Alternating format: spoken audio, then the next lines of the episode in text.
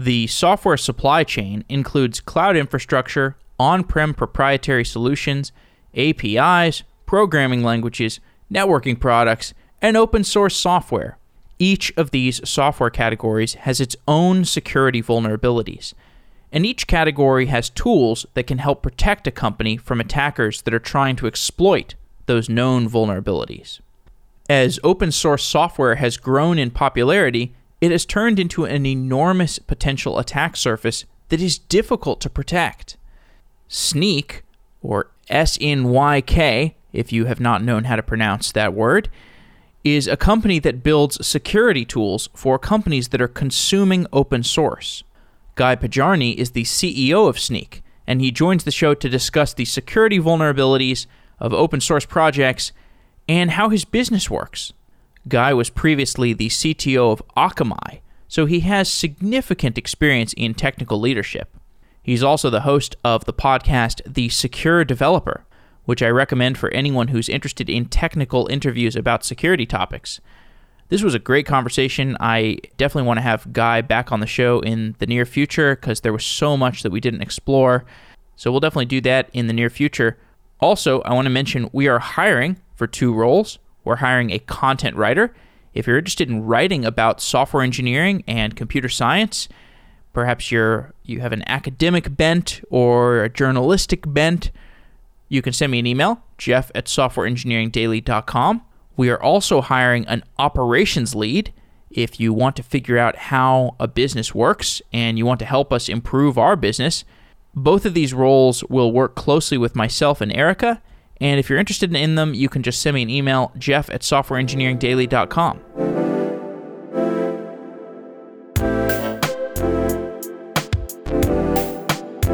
If your product has dashboards and reports, you know the importance of making those analytics products beautiful. Logi Analytics gives you embedded analytics and rich visualizations. You don't need to be a designer to get great analytics in your product. According to the Gartner analyst firm, the look and feel of embedded analytics has a direct impact on how end users perceive your application. Go to logianalytics.com slash sedaily to access 17 easy changes that will transform your dashboards. That's L-O-G-I analytics.com slash sedaily. Logi Analytics is a leading development platform for embedded dashboards and reports. And Logi gives you complete control to create your own analytics experience. Logi Analytics has been a sponsor of Software Engineering Daily for a while, and we're very happy to have them. So thanks to Logi Analytics, and go to logianalytics.com slash sedaily to find 17 easy changes that will transform your dashboards. You can get better dashboards and reports inside your product with embedded analytics from Logi Analytics.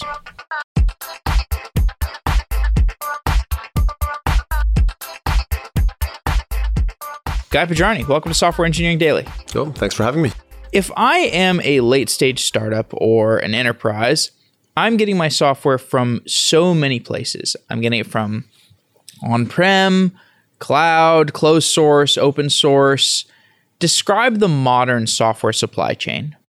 Ooh, that's sort of a, a, big question. I think in general today, it depends on who is the consumer of that software, right? So you've got the sort of the the maybe the a central sort of sysadmin sort of IT ops, you know, maybe a little bit more old school, but still very much reality today that might run sort of enterprise software, right? So they would be, it's not about the applications you build necessarily, but things that the organization needs to survive, right? So pieces of software are still to me primarily, still primarily purchased, you know, whether it's a, uh, probably the big trend there is sort of software as a service and all that, you might be running on premise and you'd run those, but they're still primarily vendored.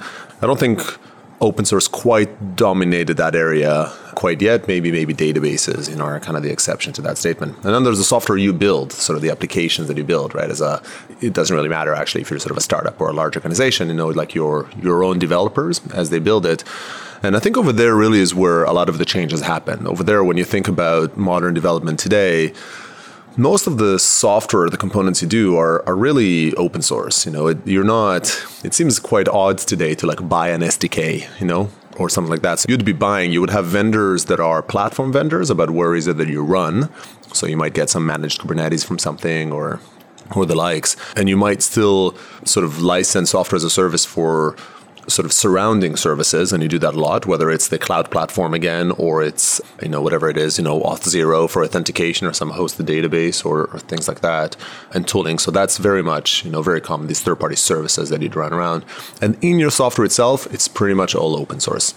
So I think when you look at kind of that constellation, the key difference between that delineating line, I mean, yes, there's like technical, do you use a service, do you use software, you know, did you, but the key difference is actually, did you buy it or did you just download it off the internet? And if you do, if you use open source, which is amazing and spectacular and, and, and rising, the shift or the real change is that people need to own it, right? When you download you know a library you know from the internet right or, or some some piece of software whether it's to connect your app to Facebook or it's a database or anything like that, there's nobody there to sort of have your back. You know, the community is there. They're going to educate you. They're going to, you know, like kind of help you uh, maybe use it correctly. But fundamentally, you own it. You know, you downloaded it, you own it. And so I think when you talk about kind of maybe software management, right, and sort of understanding what do you need to do for these these open source components are this this weird sort of a, a, hybrid, right? The third party software, it's not software that you've written. You don't know it very well. You're not going to edit it, but there's no vendor around it. So I would say kind of in, in, you know, I deal a lot with sort of this, this notion of the software supply chain and sort of open source security. And in that space, the, the realization that I think is sinking better and better is that you need to invest within your development process, within your tooling, within your company in having the right kind of foundation to deal with with owning those bits of software. Open source has been a growing volume of the software that has been consumed. What are the vulnerabilities in this open source section of the supply chain? Vulnerabilities in open source are are just like you know your everyday vulnerability, right? There's nothing really neither more secure nor less secure in open source components. They can range from uh, some cross-site scripting vulnerability in a front-end component to an SQL injection to something that's behind to a remote command execution. All the same vulnerabilities you can write in your code. The primary difference is in prevalence. So first of all, when you look at an application today, you look at the amount of code deployed 99% of the code deployed is not code you've written, right? You've written an app, you've used 10 libraries, they pulled in 500 others, you know, in, in a cascading order. And generally speaking, you're getting a ton of value, you know, that way very, very quickly, but you're also getting a ton of code. And that code has bugs, and those some of those bugs are vulnerabilities and are security bugs. So they range from severe to, you know, to benign, sometimes exploitable, sometimes not exploitable. But the vast majority of your code, and with that, the vast majority of your risk comes from those components. So that's sort of one way to look at it, which is these vulnerabilities they vary, but they primarily come from the open source components you use. The other angle to that is the attacker's perspective. So, you know, if I if I want to break into your app, I can do a lot of heavy lifting and figure out, you know, the bits of code that you've written and find vulnerabilities in it. And if I've succeeded and, and I've evaded detection in the process, then I can hack your site, right? Or sort of your application. While if I found a vulnerability in OpenSSL, off the bat, right away, a third of the web or a quarter of the web is suddenly vulnerable to these components. So these components are are more easily found. You know, I can just sort of find that library. I can, you know, disassemble it. I can kind of, re, you know, reverse engineer it, find a vulnerability in it without anybody, without any risk of capture. And then once I found a vulnerability, I can actually exploit it, you know, in, in many, many, many victim, very different victims. And the last step of that process is I oftentimes don't even need to find that vulnerability because security hygiene at scale is hard. So if I'm not actually targeting a specific organization, but I'm just looking for victims, you know, that I can steal stuff from or whatever I can run some Bitcoin mining on, then what I might do is is just look at the known vulnerabilities that have already been discovered, especially ones that have been discovered recently, run an exploit for them. Once again, I probably don't even need to do that. I can just find one on the internet or buy it on the dark web. And then I can just run this canvas exploits and I will find a lot of vulnerabilities. So it's really about that prevalence of open source code, both its percentage in your app and its sort of prevalence across customers that makes open source vulnerabilities more dangerous, not the not that they themselves, sort of open source code, is, is neither more or less secure. Does that make sense? Are you saying that because some of these open source libraries are so popular, it makes it more valuable for people to find vulnerabilities within them and potentially sell those vulnerabilities or just use them as essentially zero days. Yeah, basically just exploit them. And you know, either it's yes, you know, it is more valuable for attackers to sort of find them, but I'm saying even beyond that, many most attacks that attack open source components, the ones performing the attack are not the ones that found the vulnerability. You know, these vulnerabilities, it's all very public, right? So you see that we'll we can I know we can mention uh, Shellshock. Shell shock was this like very big vulnerability in, in Bash that came out. I don't know. I want to say about three or four years, maybe five years ago, right? Super severe remote command execution vulnerability in Bash. You know, if you had quite a common set of constellations, then you can just break into servers quite easily. It's not, you know, it's a, it's a severe vulnerability, but it's it's it's nothing really terribly unique. What's unique is that Bash is everywhere. So within two days, you saw botnets deploying exploits of Shellshock. Shellshock was discovered. I forget who it is that sort of found the exact, like, you know, that disclosed it, but it was legitimately found by researchers who disclosed it responsibly. And if you updated to the latest version of Bash, you would be secure. But updating is hard, you know, and updating at scale is hard. So really, it's it's this race, and what attackers find compelling is yes, they can find vulnerabilities and use them in many ways, but oftentimes they don't even need to find them. They just need to either write an exploit or use an exploit, and it's all about doing that quickly, and then they'll find a lot of victims, you know, to, to be able to exploit. So it's just a, you know, attackers are lazy, just like all of us, and it's easier for them to find a, find the victims that way. You're the founder of Snyk. Explain what Snyk does. Snyk is a dev first security company or sort of solution. Really, our premise is as sort of software development changes and more and more responsibility and capabilities get built into the app, a lot of the security responsibility of those shifts into the developers. So whether you think about you know the operating system that's now in containers and previously was in VMs, right? If you think about network configuration, that might be like a VPC or some data center configuration, and now might be microservices configuration you define in your Helm charts. And of course, again, open source libraries and app code, all of those things combined for a broader app. And that app is managed by developers and they cannot be slowed down. You know, that's the business demand. And so our belief is that the only way to scale security in this brave new world, and to an extent the old one, is to get developers to embrace security. So we built a company that is a developer tooling company that tackles security. And we started with a core solution around securing open source, so helping you figure out which components, which open source libraries you use, are they, you know, well, first of all, what are you using? Are they vulnerable? And then most importantly, help you fix that without slowing down development. And that product has gotten kind of great developer adoption, has some 500,000 developers using the product, you know, sort of bottom up, free for open source projects to use. So kind of the product keeps us honest, right? If it's not a, if it's not good, people won't use it, you know. So, so really building a, a developer-minded product, and then we've expanded. We're about four years old, so about a year and a bit ago, we started veering into also expanding into container security. And we actually have just now launched a, a standalone container security. Once again, having that sort of dev first security mindset to it, thinking of the container as this evolution of of the app, not so much the evolution of the VM, and thinking about how can you, you know, kind of wrangle these Docker files and, you know, how do you sort of patch containers as part of your build process and do all of those things in a way that is kind of a first class citizen and is pleasant for a developer to use. Um, and then the people sign the check are security or some platform teams, you know, that are a bit more governance minded. But even they, the most important thing for them is that developers embrace it because if they don't, it becomes shelfware. That bottoms up entry point developer tool that 500,000 people are using. What is that? What does it do? It's about securing open source. So, well, the whole thing has a, a freemium component to it. So, you connect it to your Git repositories. It can connect in many places, but we're sort of best known for the Git connectors. So, you'd say, hey, connect to my, say, GitHub repositories. It will kind of crawl the repos that you've opted. We'll find package.json files, POM XML files, you know, gem files, whatever it is that you know the dependency language that you use, and we'll expand the graph of dependencies that those files will generate, and then we'll intersect that with a vulnerability database. So we maintain a vulnerability database. You know, it's kind of a topic on its own right. If we want, we can dig in. But we basically keep a database of known vulnerabilities in the ecosystem. Then we simply put intersect the dependencies we found out you're using and the vulnerabilities we know exist, and we tell you which ones are vulnerable And probably our biggest claim to fame is once you found a vulnerability and we told you, hey, you're using library A that uses library B that uses library C, C is vulnerable.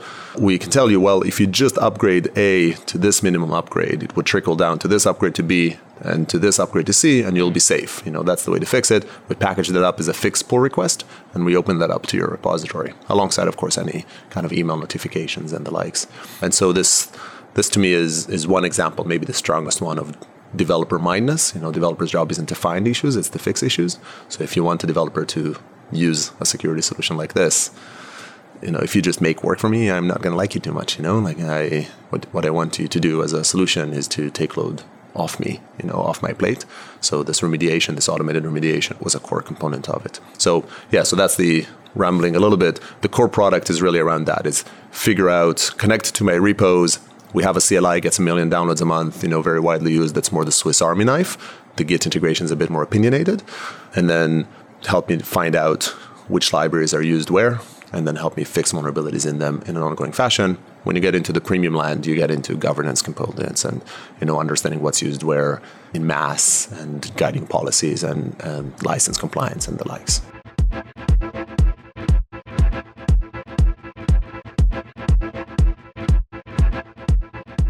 If you are a SaaS or software vendor looking to modernize your application distribution to gain more enterprise adoption, check out replicated.com. Replicated provides tools to deliver your Kubernetes based application to enterprise customers as a modern, on prem, private instance. That means your customers will be able to install and update your application just about anywhere bare metal servers in a cloud VPC, GovCloud in their own Kubernetes cluster, vSphere. This is a secure way that your customers can use your application without ever having to send data outside of their control. Instead of your customer sending their data to you, you send your application to your customer. Now, this might sound difficult, and maybe you're not used to it because you're a SaaS vendor, you're a software vendor. But Replicated promises that recent advancements from tools like Kubernetes make it far easier than before. And the replicated tools can help vendors operationalize and scale this process.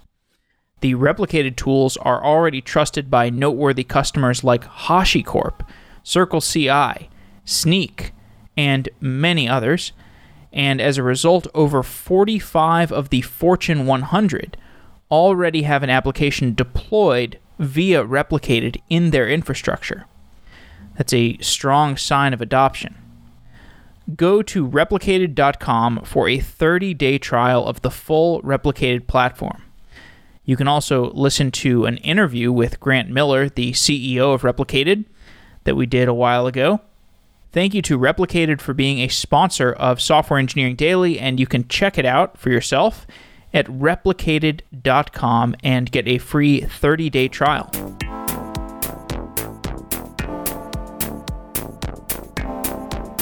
The auto generated update to my Git repo that suggests the package that I should update to that will clear away my security vulnerability.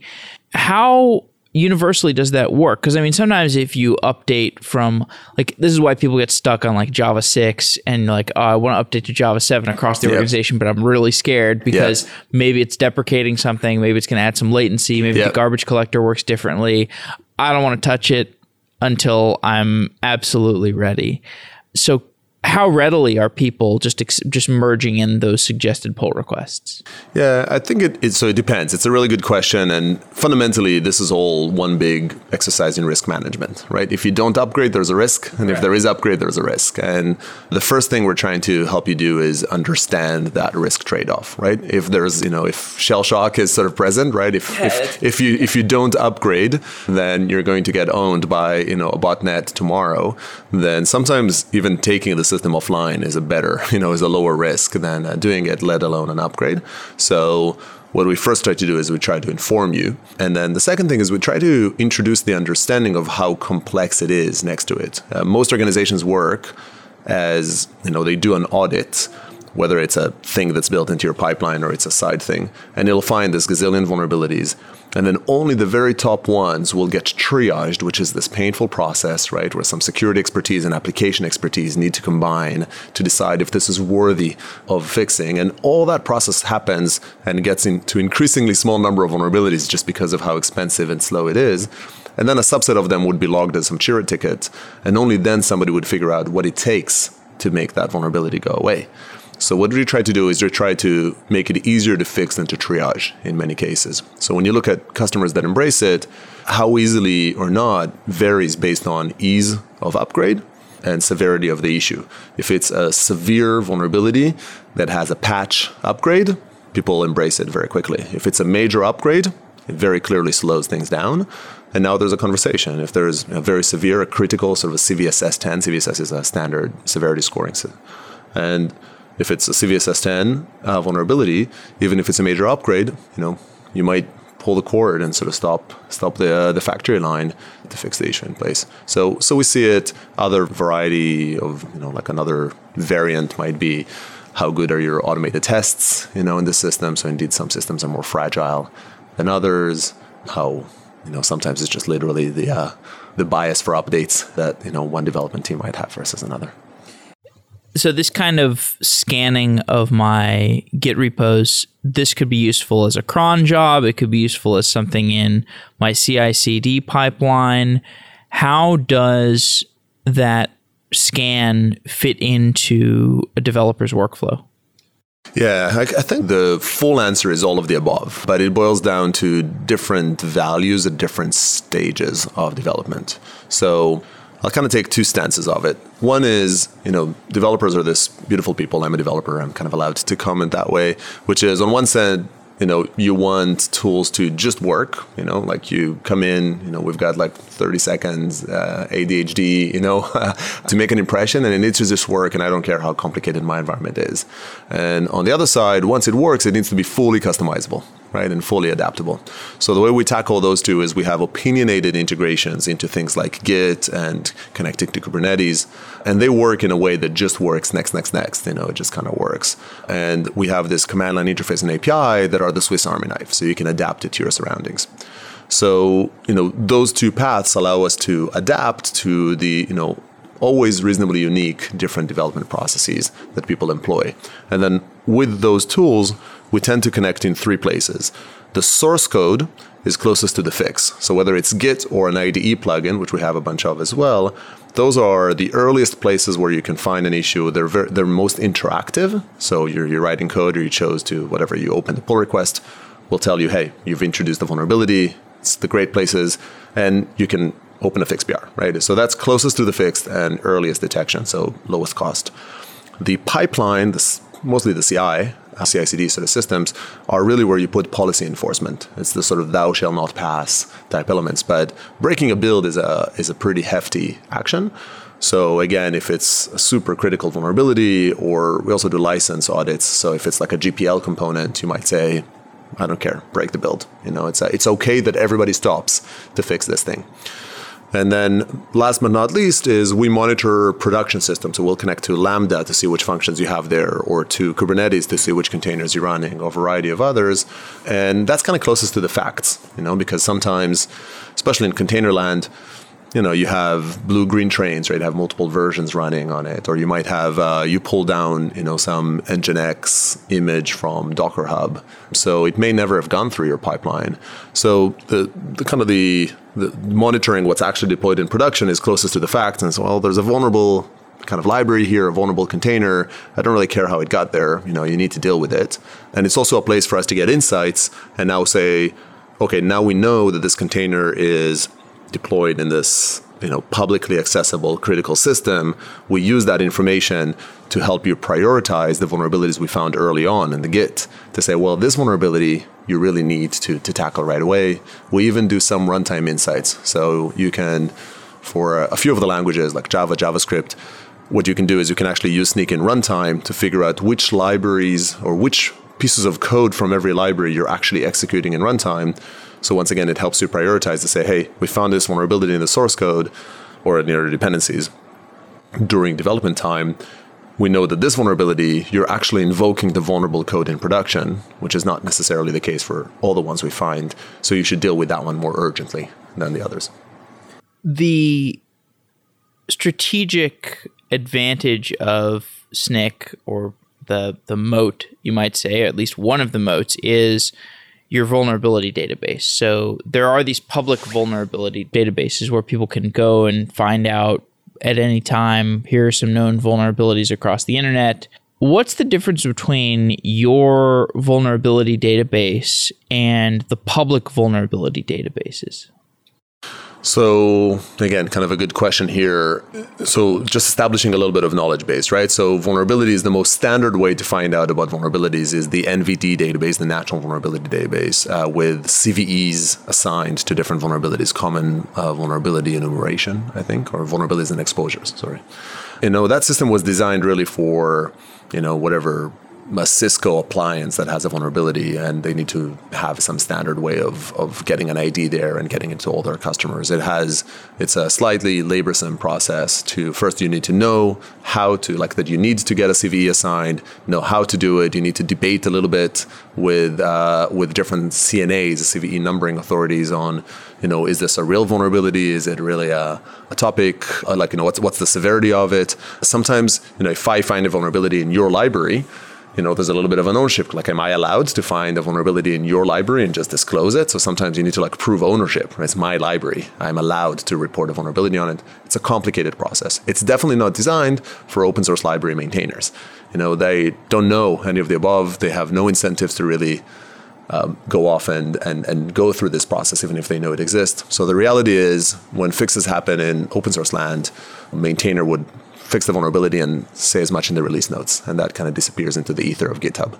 And so what we do is we have a, a, an internal system, which kind of think of as a threat intel system that listens to open source activity. So it listens to all sorts of GitHub activities. It listens to Apache Jira projects, to you know Red Hat forums, to all sorts of researcher social feeds, and we glean candidate vulnerabilities and we funnel them to analysts, to real people that look at them and say, is this a real vulnerability or not?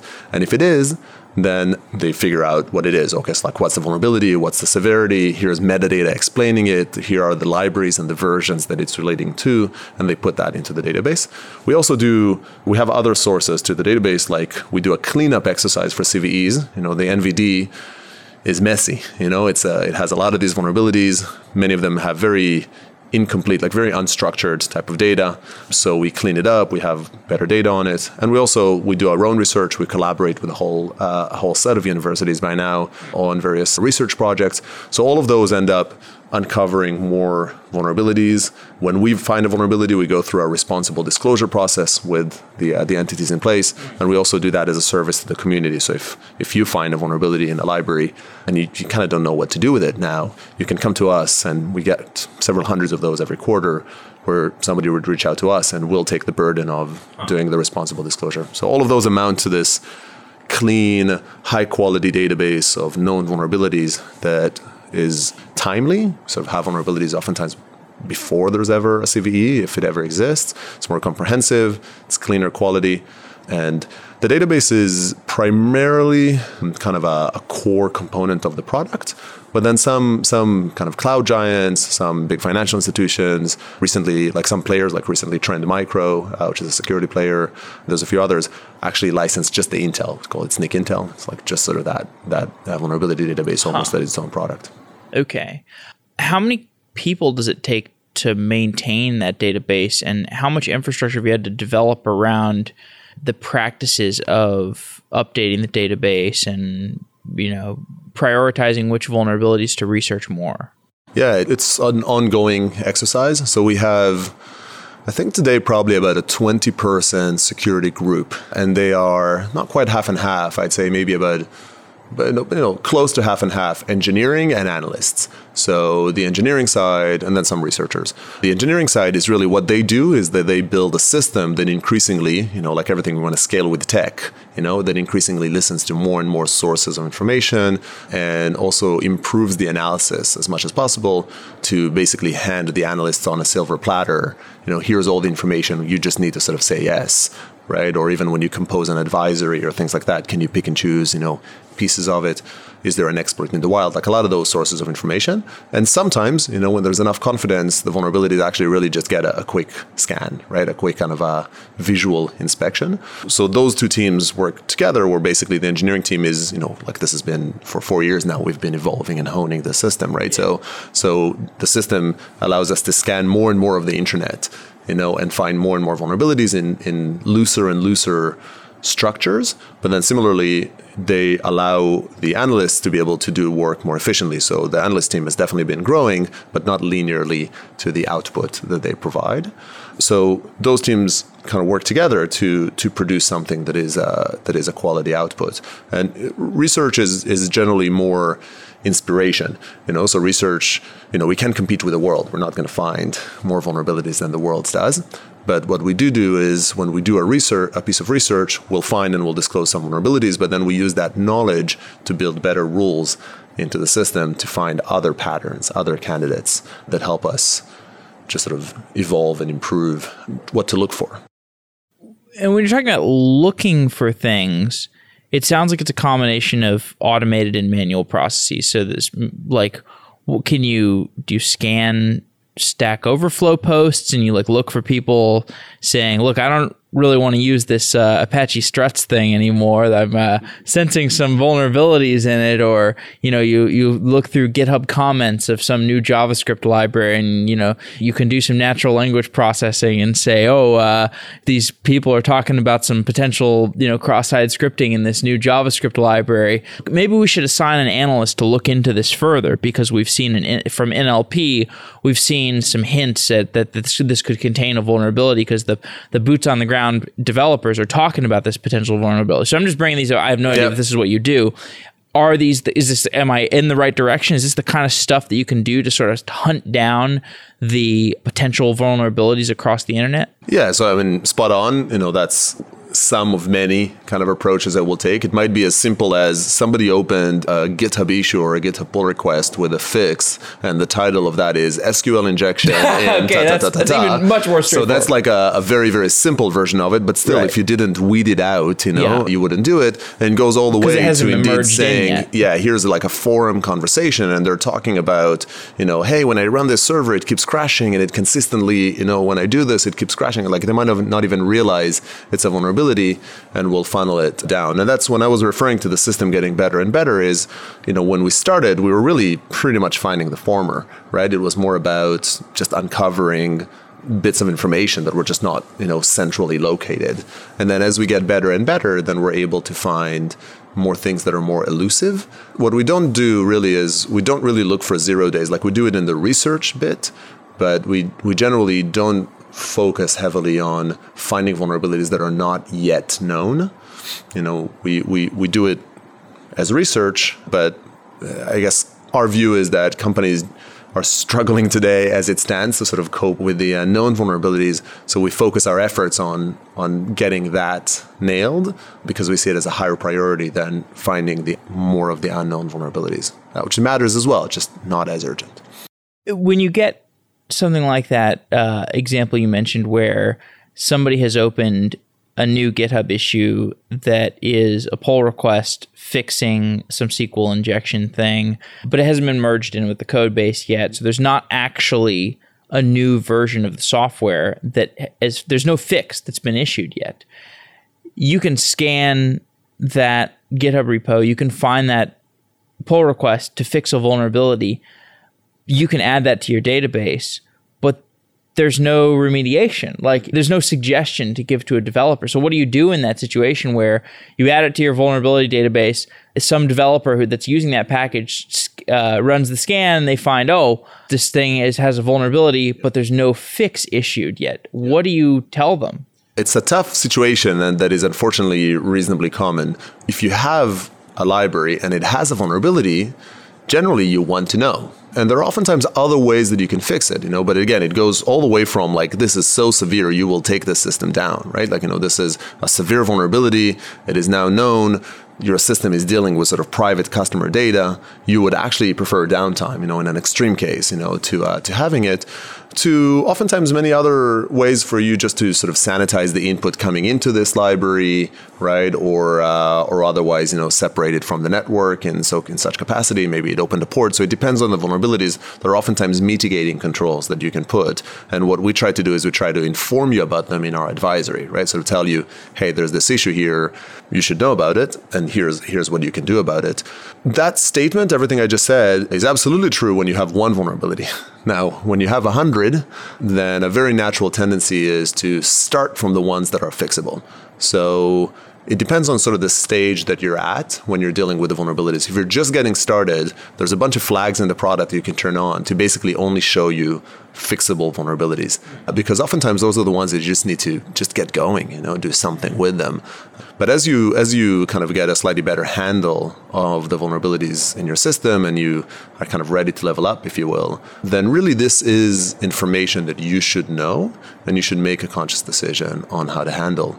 Now, off to the side, we, for JavaScript only, and this is an interesting kind of um, something the ecosystem is still digesting, we offer patches.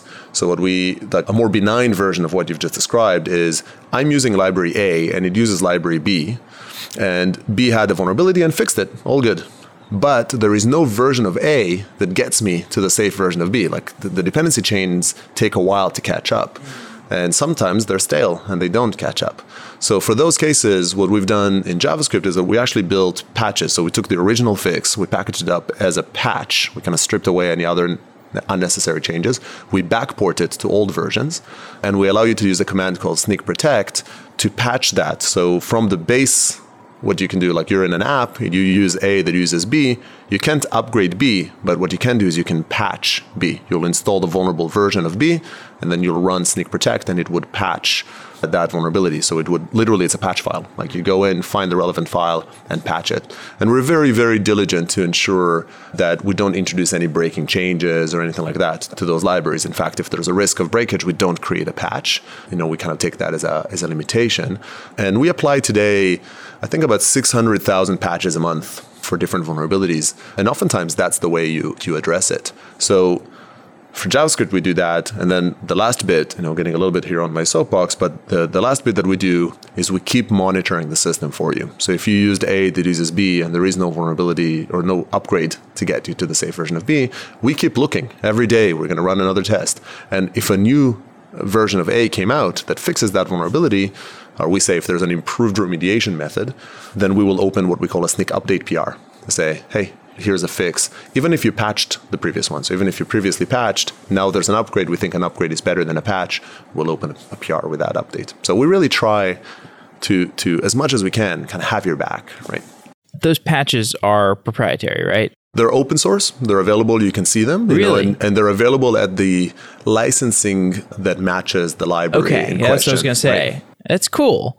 If you can make a patch, why couldn't you just submit that to the GitHub repo? So to clarify a little bit, right? Patches that we do really fix the the dependency chain problem.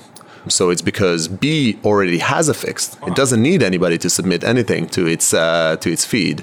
It's A that doesn't have an upgrade you know that doesn't have those uh, and we you know we considered it but starting to suggest to a that they would upgrade, you know, this version of B. We tried it. Open source contribution is this finicky area. Sure, uh, if you, absolutely. If you do it at one place, if I went to A now and I said, "Hey, you know, you're using this vulnerable version of B, you should upgrade," it'll be well received. Yeah. If I found 10,000 repositories yeah. that use a vulnerable version of B and I opened the PR to every one of them, I'd be spamming. You know, I'd be considered a bot that is spamming the ecosystem.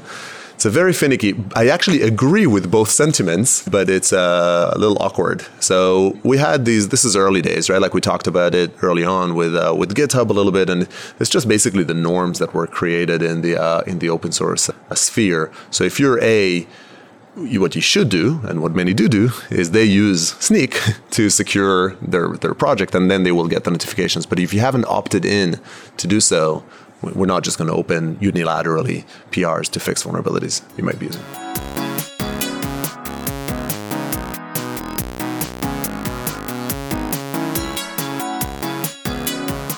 When I'm building a new product, G2I is the company that I call on to help me find a developer who can build the first version of my product. G2I is a hiring platform run by engineers that matches you with React, React Native, GraphQL, and mobile engineers who you can trust. Whether you are a new company building your first product, like me, or an established company that wants additional engineering help, G2I has the talent that you need to accomplish your goals. Go to softwareengineeringdaily.com slash G2I to learn more about what G2I has to offer. We've also done several shows with the people who run G2I, Gabe Greenberg and the rest of his team. These are engineers who know about the React ecosystem, about the mobile ecosystem, about GraphQL, React Native. They know their stuff and they run a great organization. In my personal experience, G2I has linked me up with experienced engineers that can fit my budget, and the G2I staff are friendly and easy to work with. They know how product development works. They can help you find the perfect engineer for your stack. And you can go to softwareengineeringdaily.com slash G2I to learn more about G2I. Thank you to G2I for being a great supporter of Software Engineering Daily, both as listeners and also as people who have contributed code that have helped me out in my projects. So if you want to get some additional help for your engineering projects, go to softwareengineeringdaily.com slash G2I.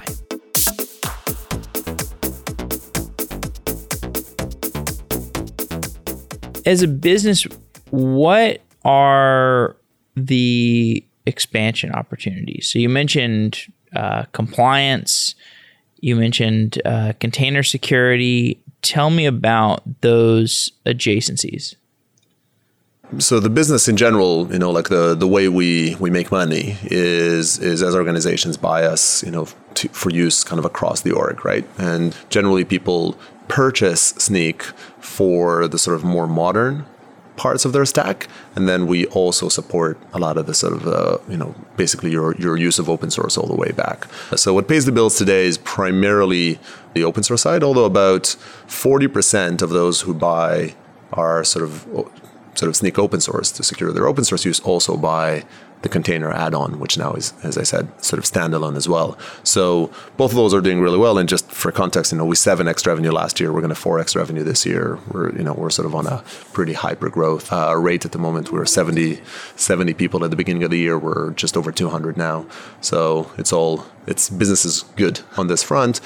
And where we see kind of our vision and our destination is to continue tackling more of these security problems that have now landed at the developer's lap. So as the scope of the application grows and more and more infrastructure moves into it, more and more you know changes happen to software development. The only way to scale that is to get the developer to use it. And developers don't want 17 different tools. Nobody really wants 17 different tools tackling you know this perspective and that perspective. And also they're all very intertwined right? You take this app your code you put it in a container you use these libraries you configure it. So each of these things that i mentioned might have security f- kind of flaws in it but they're very interrelated. So really what we're building is and, and where our business grows is is all around tackling more security threats, but we're doing it. We're pacing ourselves to ensure that at any given step we we maintain a really good developer experience. I'll give you a, an example of this for containers. So containers, as I said, we kind of we took this like dev mindset to them.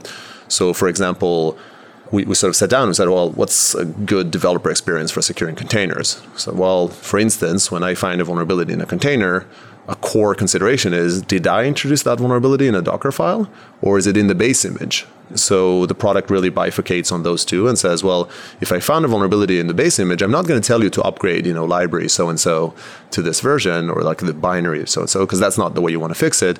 I'm going to tell you you should change the base image to this if I found a vulnerability that's in the Docker file, I'm going to tell you, well, you installed curl and that installed this library and that installed that library, and that library is vulnerable. I'll give you context. And then I'll tell you that curl was installed from this line in your Docker file, because that's what you want to know as a developer.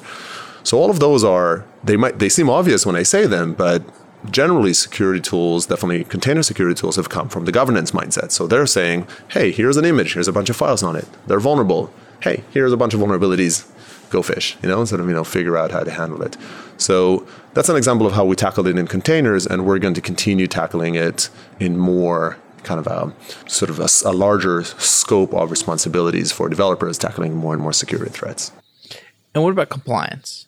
Compliance, we also tackle uh, license compliance Yeah. as part of it. So, you know, our using components, it's very common that it's being handled together, you know, sort of side by side.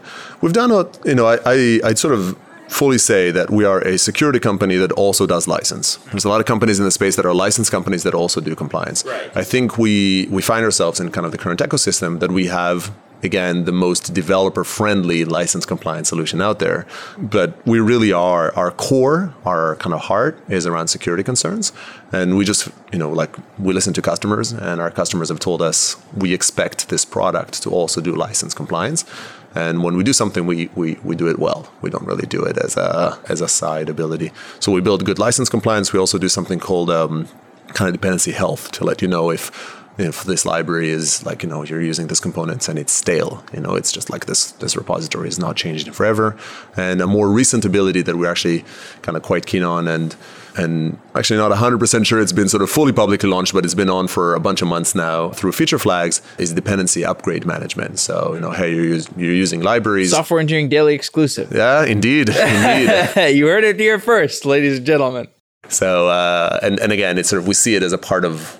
It all comes down to the developer experience. What what do you want to be embedded, and what is it that, that you want to run with? So you know, we there's lots to do. I don't think we're going to get be bored anytime soon. How hard is it to build license compliance?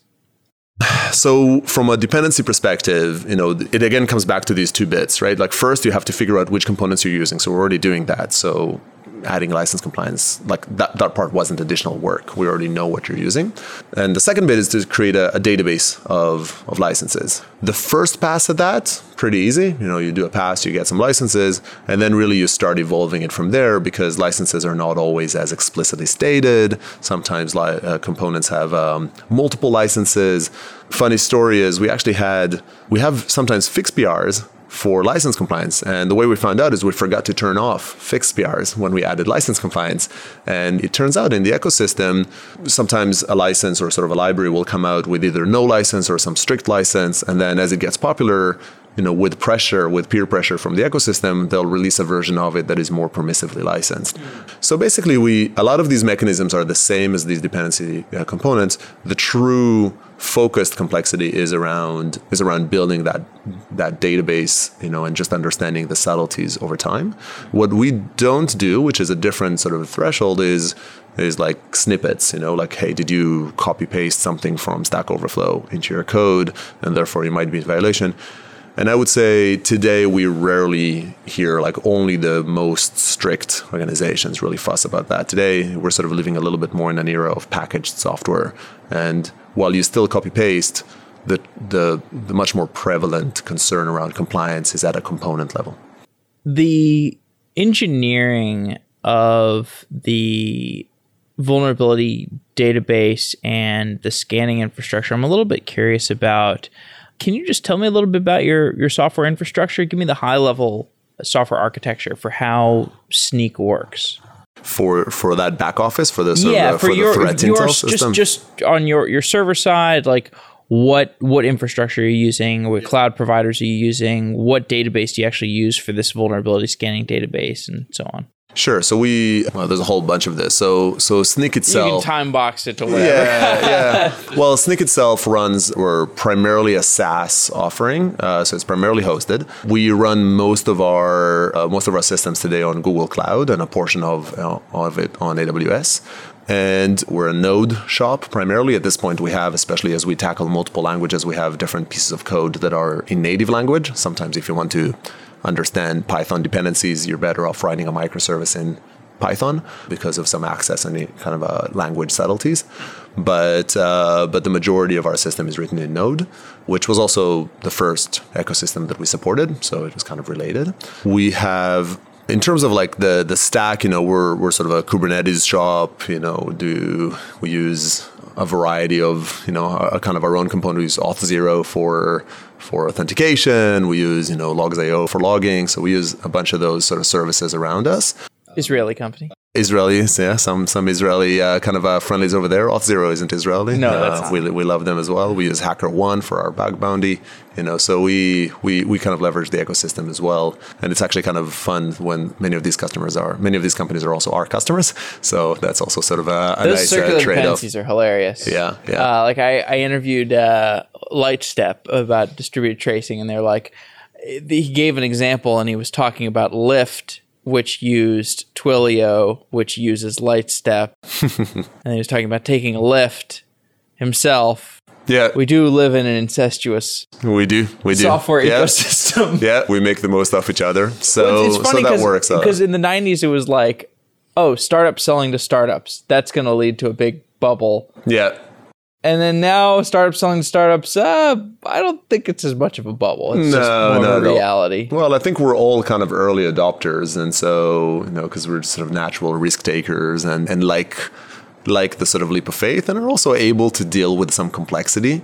You know, while larger organizations oftentimes have more constraints, you do see a lot of larger organizations that are explicitly working on being able to take risks and to sort of use innovative uh, Yes. startups on it. So i mean that's that's that's the heart of kubecon right? It is. one of the one of the i mean it's called you know, kubecon but that really is one of the trends is like big companies trying to adopt technology mo- like fast Yep, yep, and it's existential. You know, like otherwise, you know, they're basically just going to grow stale and die. You know, or they'll be secure all the way to bankruptcy, right? Like you know, they, they won't take any risks, but the, the the world would just blow past them. So not not to change the subject, but tell me about the modern enterprise buyer because it seems like that enterprise buyer is changing. It's becoming more open to taking risks, to adopting technologies more aggressively. Yeah, I mean, it, it, so multiple variants to it, but you know, one aspect that's happening is the whole bottom up and sort of empower developers. So what you're seeing is certain groups. wh- While before you might have had some CIO that sort of makes some top-down decision, and you know everybody needs to sort of you know fall in line. What you see now is you're seeing a lot more decision power within groups. So then, much of the organization organization might still remain conservative, but a slice, you know, one group or you know one team is more empowered to make a different decision. And then if they're proving successful, that might slip over to another one, and now it's proven to work within sort of this big banks ecosystem or something, and they'll grow. For us, all of our seven-figure deals today are expansions, right? And they've all started, and it might be a you know an acquisition that got acquired into a company, right? Or it might just be a, a modernization team. So I think that's maybe in context of KubeCon, that's probably the most powerful element over like beyond that there are companies that explicitly put like these uh, innovation agents you know actual people whose entire job is to connect you know f500 companies to the startup ecosystem. And they they kind of act as a go-between you know where they understand the complexities of their businesses and how something can be adopted and who what might it be interesting with or interesting for and working with sort of the VCs or, or other sort of startup ecosystems to identify kind of innovative companies that might have something to offer. So I think that latter is is especially impactful. I think in the world of outside of dev, you know, because maybe those teams are not quite as empowered today. But in the world of dev, I think it's more around kind of those leads. And you know we we see that all the time you know it's sort of that bottom up motion and and comes hand in hand with this sort of devops and desire for speed right? It's all like if you don't empower those teams you're not going to move faster and you're going to be left behind. You were CTO of Akamai for a while. How does starting your own company compare to working at a large company in a senior role? Yeah, I mean, I, so I got into Akamai because they acquired my startup, right? So I was working for, uh, I founded a company called Blaze, uh, which did front end optimization, and then was acquired into Akamai. I think when you get acquired, so I've been acquired twice. You know, once into IBM. This was Watchfire, and IBM acquired us, and then Akamai acquired uh, Blaze. And it really boils down to the appetite of the buyer coming into it. So being an exec at a large company as a whole, you know, is, is about scale. You have to you have to consider that things are going to take longer, but when you get them to go then you're kind of mobilizing you know a much greater force right in akamai if you change akamai you change the internet you know so in akamai i had the pleasure of working on http2 on sort of driving certificate transparency and promoting tls on you know internally building kind of connecting you know tech talks between the engineering teams, you know, across Akamai to help foster collaboration and engaging with the open with, with the performance community, the web performance community. So there's all these changes that you need to acknowledge they take a long time. When you get acquired into those companies, it's it's oftentimes you you get some extra benefit of the doubt, you know, because you're being acquired from the outside, the company has literally decided to sort of, you know, spend millions on getting much more than you, but in part getting you as well and therefore you get a bit more credit, you know, and uh, after a while it wears off, you know, like uh, you have to sort of stand on your own two legs. But at the beginning, it helps you have to mobilize change. I don't think I, I like both. You know, I, I like a challenge and I like growth, and I think at Akamai there are some amazing people, and and indeed we've managed to do some some great things. At the end of the day, I I like creating, and and so I got the itch and left to uh, to found Snyk.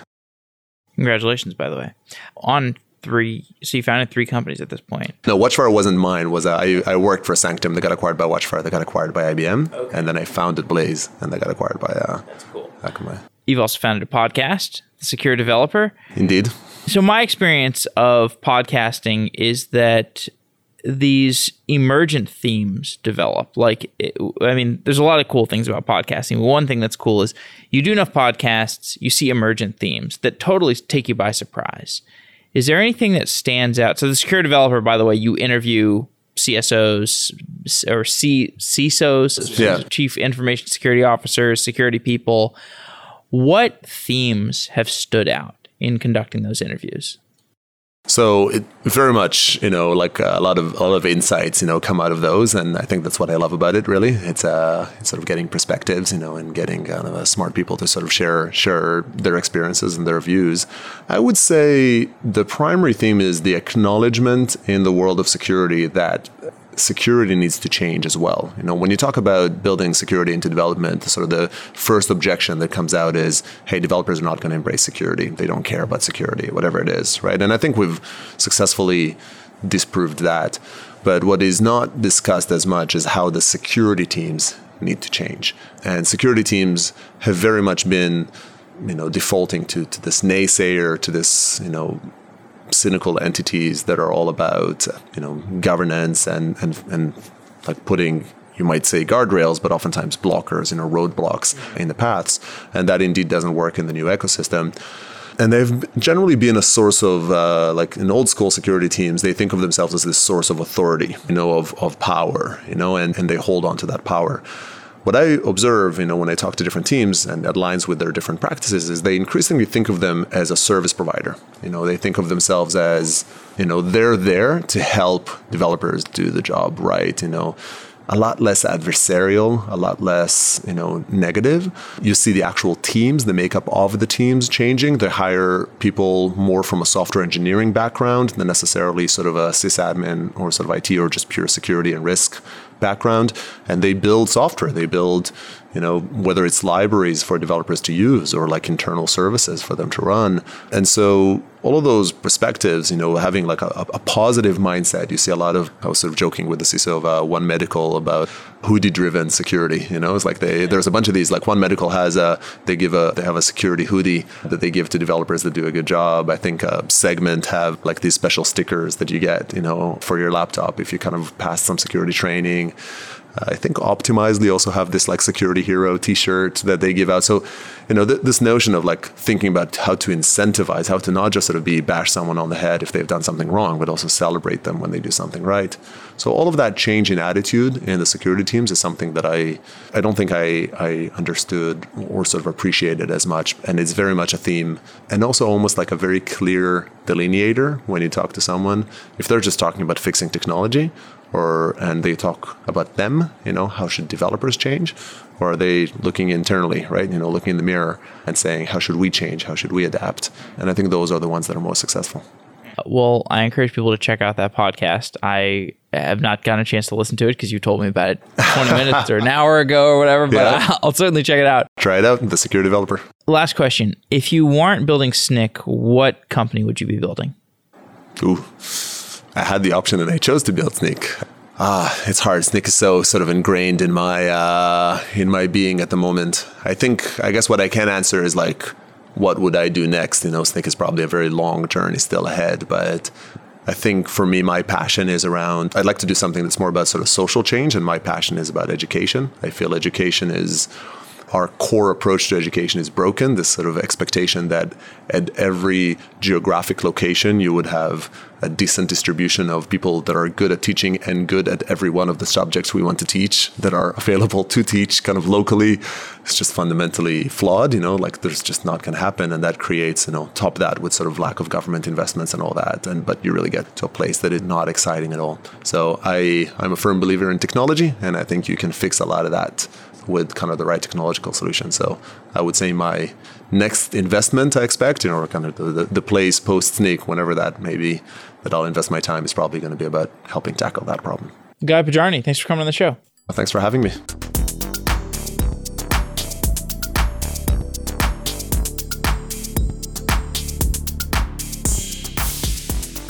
If you want to extract value from your data, it can be difficult, especially for non technical, non analyst users. As software builders, you have this unique opportunity to unlock the value of your data to users through your product or your service. Jaspersoft offers embeddable reports, dashboards, and data visualizations that developers love. Give your users intuitive access to data in the ideal place for them to take action within your application. To check out a sample application with embedded analytics, go to softwareengineeringdaily.com slash jaspersoft. You can find out how easy it is to embed reporting and analytics into your application. Jaspersoft is great for admin dashboards or for helping your customers make data-driven decisions within your product because it's not just your company that wants analytics, it's also your customers. In a recent episode of Software Engineering Daily with Tibco, we talked about visualizing data inside apps based on modern front end libraries like React, Angular, and Vue.js. If you want to check out that episode, it's available on softwareengineeringdaily.com. You can also check out Jaspersoft for yourself by going to softwareengineeringdaily.com slash jaspersoft and finding out about embedded analytics. Thanks to Tibco for being a sponsor of Software Engineering Daily.